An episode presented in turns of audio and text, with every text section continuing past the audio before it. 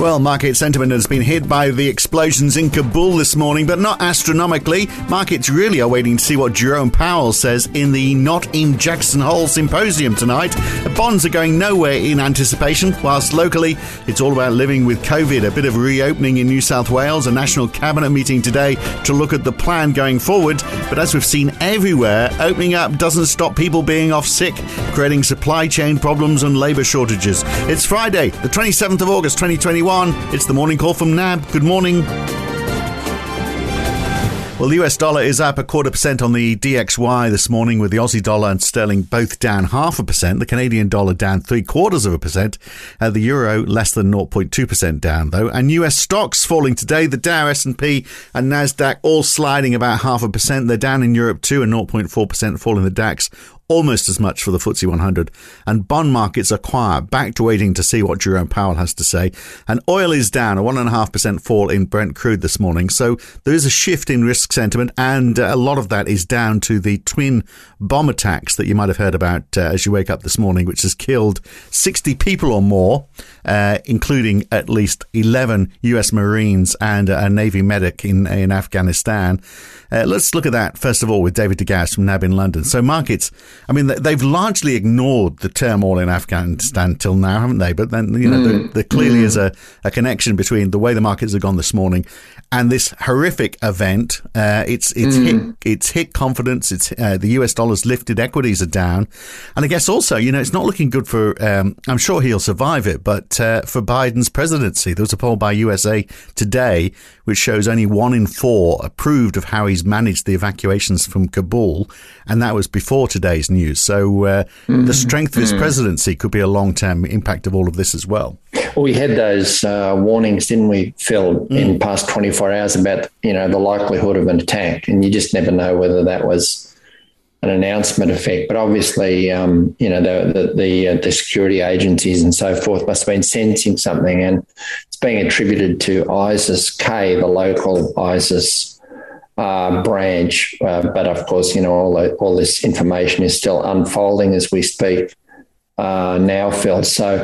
It's interesting that you look at markets today, as you said, uh, commodity currencies were down. We've seen uh, gold tick up We've seen the VIX up, you know, a couple of points, uh, but bonds unchanged. And the movement in currencies doesn't put them outside their recent ranges. So it's, look, it is a bit of an effect. It is detectable, but so far mm. um, it's been pretty contained, hasn't it? And, um, you know, they're into the 11th hour of the evacuation. So very vulnerable at that time, of course. Yeah.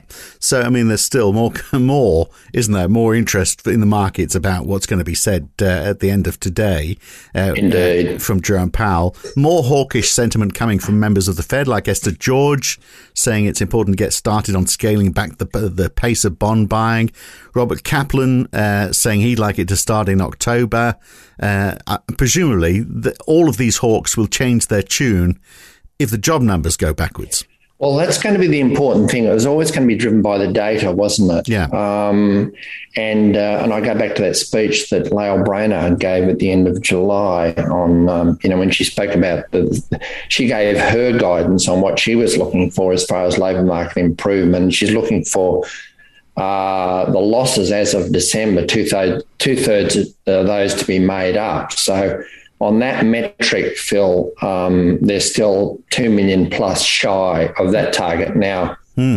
everyone has their own view on what that sort of improvement should be. I mean, Bullard talking about he's worried about house prices and all those sorts of issues. So uh, there's a lot of things surrounding that. But I would think that they would be uh, at least one, probably two payrolls away from ticking the box on yes, it's time to taper. And of course, you know, we've got the considerations of uh, the Delta virus, as you were speaking about on the podcast yesterday, and whether that will have any impact on the payrolls number next week. So, you know, the the market PMI for the US that came out earlier this week was even referencing the fact that staffing levels in the US had, had increased at the slowest rate since July yeah. 2020. Now, whether that maps to the payrolls, we don't know. And the market's looking for an 800,000 plus. So a pretty good number again, but it will be driven by that. It will be driven by, you know, what happens to inflation. I, I still think that they're probably one or two away, and um, I doubt very much that that uh, Powell will be making any sort of formal taper announcement. I mean, it's an FOMC decision, isn't it? It's not yeah. a, a Jay Powell decision, so that's not going to come today. No, maybe he'll give a, a an announcement on the uh, on on the timing of when the announcement will be. Perhaps that's the best, uh, which is quite good for a central bank, isn't it? Telling us when they're going to tell us when they're going to do something. well, I don't even think he'll be that specific, but he's going to talk about the improvement, the yeah. risks. Yeah. He's been very unspecific about that because one of those things that he, he doesn't know exactly where what it's like until he gets there. But um, you know, I take Brainard as my uh, you know guidance on that. So I think there's still probably a, if it was a super duper one, and that would surprise the market, then. Mm. That would obviously give voice to the likes of Bullard and Kaplan and um, George that we heard from today. But of course, they're non voters on the FOMC. Yeah, exactly. But at least as September 22, Phil, we may well see some dissents. Um, yeah. Uh, yeah, possible uh, uh, in the minutes. Probably which, not in the formal statement, but in the minutes, perhaps. Which we've been seeing in the ECB. We'll come to that in, in just a second. But the, uh, just uh, on tonight with Jerome Powell, I mean, there's not, mm. not much movement at all in bonds. You know, it, it, everyone's on a holding pattern to wait and see what he says yes. tonight. But if he's not going to say anything, what, what, what, do the bonds do? Do they do they just stay where they are, or do oh, they, or, or, is there an expectation that he is going to say something? So there's going to be a response because he hasn't said anything. You, you know what I'm saying? Well, it, look, let's face it, it hasn't been a big news week as far no. as the bond market is concerned in the US, and there've been reams of things written about Powell tonight, and uh, many a word has been spoken about what he will or won't say. But I doubt very much it's going to be whenever mm. the Fed chairman chairperson speaks, it's a big event for markets, right? So yeah, yeah. the market certainly pays attention to it. But will it move bonds? Uh, will it use move the US dollar in a big way? I'd be surprised. I think he's he's going to be quite cautious. Well, so um, and there's no. Yeah. I, I, mean, if it, if it is all dependent on jobs, there's no clear indicator, is there? So if we look at, for example, uh, the initial jobless claims for last week, and obviously, you know, the big number is going to be next week uh, with mm-hmm. non-farm payrolls, but the but the weekly numbers uh, went backwards a bit in that the claims went up, which is not the direction we want to see. So we well, another... even, even the, yeah, even those claims numbers are not telling us about the hiring aspect, are they? No. I mean, they're a very indirect measure of that. They are trending lower, but ever so slowly lower. So, mm. and of course, um, you know, half the states are still paying the enhanced unemployment benefits, and of course, schools haven't gone back yet. So there's that and the Delta virus. So yeah. we don't know those effects effects, you know, how strong they are, and we won't know it until after the fact. So mm. if we wait for those, we may well be sort of November, December FOMC to get a good run on those numbers. Right. Uh, central banks disagreeing with each other. Well, uh, nothing new in that. Perhaps the ECB, uh, we saw a bit of that, didn't we, in the, the, the minutes of their last meeting? Well, dis- disagreeing really about the inflation target, not as, as to what the actual figure is, but how it's used, given that, you know, if it's transient inflation, how long does it have to stay above 2% before it becomes an issue? Uh, and, uh, you know, if they're going to argue about that, then presumably going, there's going to be delay over tapering for, for some time while they get reach, a, reach an agreement. I mean, you know, it could be a meeting or two before we get any clear direction, couldn't it? Indeed, indeed. Uh, we haven't, um, you know, we know that Weidmann and others, um, you know, have got different views. And uh, was it uh, uh, the um, the Austrian central bank head? Uh, you know, saying, well, we have to understand a little bit more about inflation dynamics. Let's not just jump the gun on this. And of course, they, those, that group has been quite outspoken about the fact that when the when the pandemic emergency is over, the PEPP ends. So yeah. um, there's quite a lot in the melting pot there, isn't there? Uh, there, Phil. So uh, we won't probably get a good line on that until uh, you know uh, the first quarter of next year. But um, it's far from unanimous. So yeah. it's good to see that there is this discussion about that, I guess. Yeah. And fair to say the euro isn't responding to ECB news in the same way that the US dollar is responding to Fed news. But I guess that's that that's fairly normal. But also there's no, less no, even even though the, the euro numbers, you know, the growth numbers have been pretty good on the whole. Mm. Obviously, big bottleneck issues, but um, that's a global uh, yeah. phenomenon rather than a European, just a European one. Yeah, it is, and uh, it's probably coming to Australia as well, isn't it? Look, uh, let's look on our home turf. Uh, a very strong result for private capex for Q2 for Australia. In fact, a two-year high. So firms were ramping up their spending plans, but little did they know, I suspect, what yes. lay ahead. Yes, yes. I, I, think definitely the the important uh, announcement will probably be what we hear out of the national cabinet meeting today, as yeah. far as anything firm on plans of what to do when the vaccination rates get to 70 and 80%. I mean, that's what people will be interested in, right? That's what businesses will be interested in. Uh, and I think on this front, the New South Wales Premier seems to be leading the charge. I mean, their case numbers, it makes it pretty clear that any hopes of getting back to zero have disappeared by the day.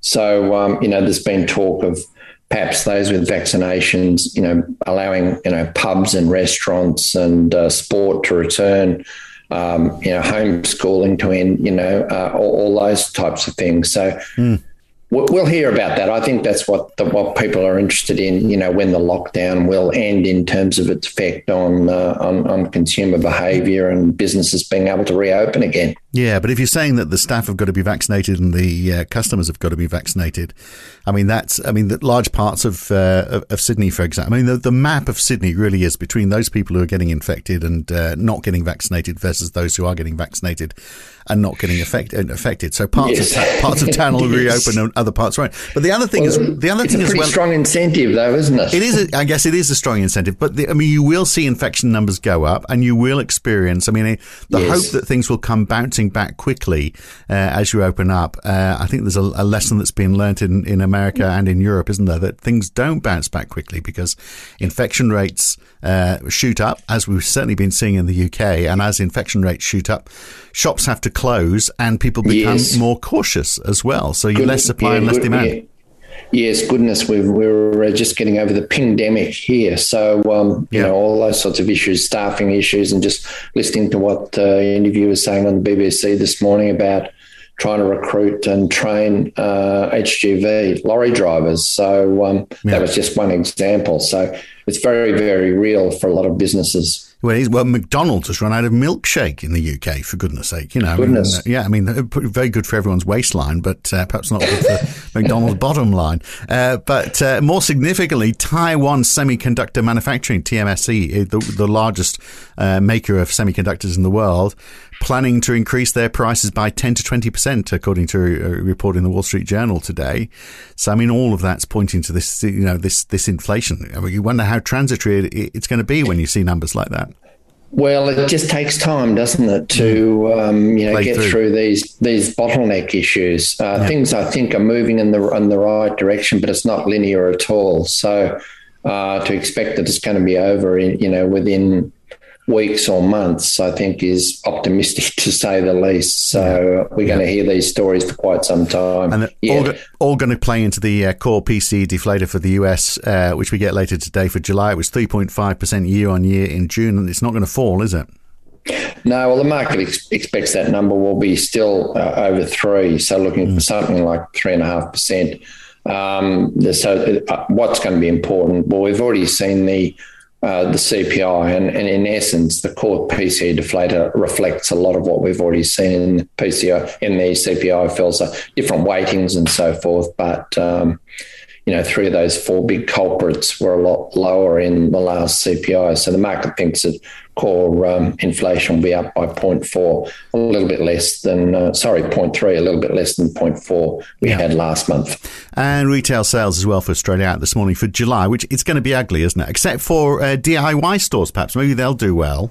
Well, there uh, you go. Because everyone's at home trying to do botched DIY jobs, and then it'll be very good for the trade tradies who try and fix them up, uh, hopefully in a couple of months' time. Uh, so we'll see what that brings us. But look, it's Jerome Powell tonight, isn't it? About, about midnight, Sydney and Melbourne time. So we'll see what he's got to say. Uh, good set, talk. Set your alarm clocks. Set your alarm clocks. Yeah, absolutely. Or stay up and have a Jerome Powell party. How exciting would that be? Well, you don't have to get up early tomorrow. Uh, we'll catch you again very soon. Thanks, Dave. Not not too soon, Philip. In a couple of weeks when I'm oh, back yeah, with you. All right. Okay. Have a good holiday. All right. Cheers. Good on you, mate. Cheers. Yeah, he's uh, touring Scotland. Forgot all about that. Uh, I'm sure he's going to have a terrific time. We'll be back again on Monday morning for another edition of the Morning Call. For NAB, I'm Phil Dobbie. I'll see you then.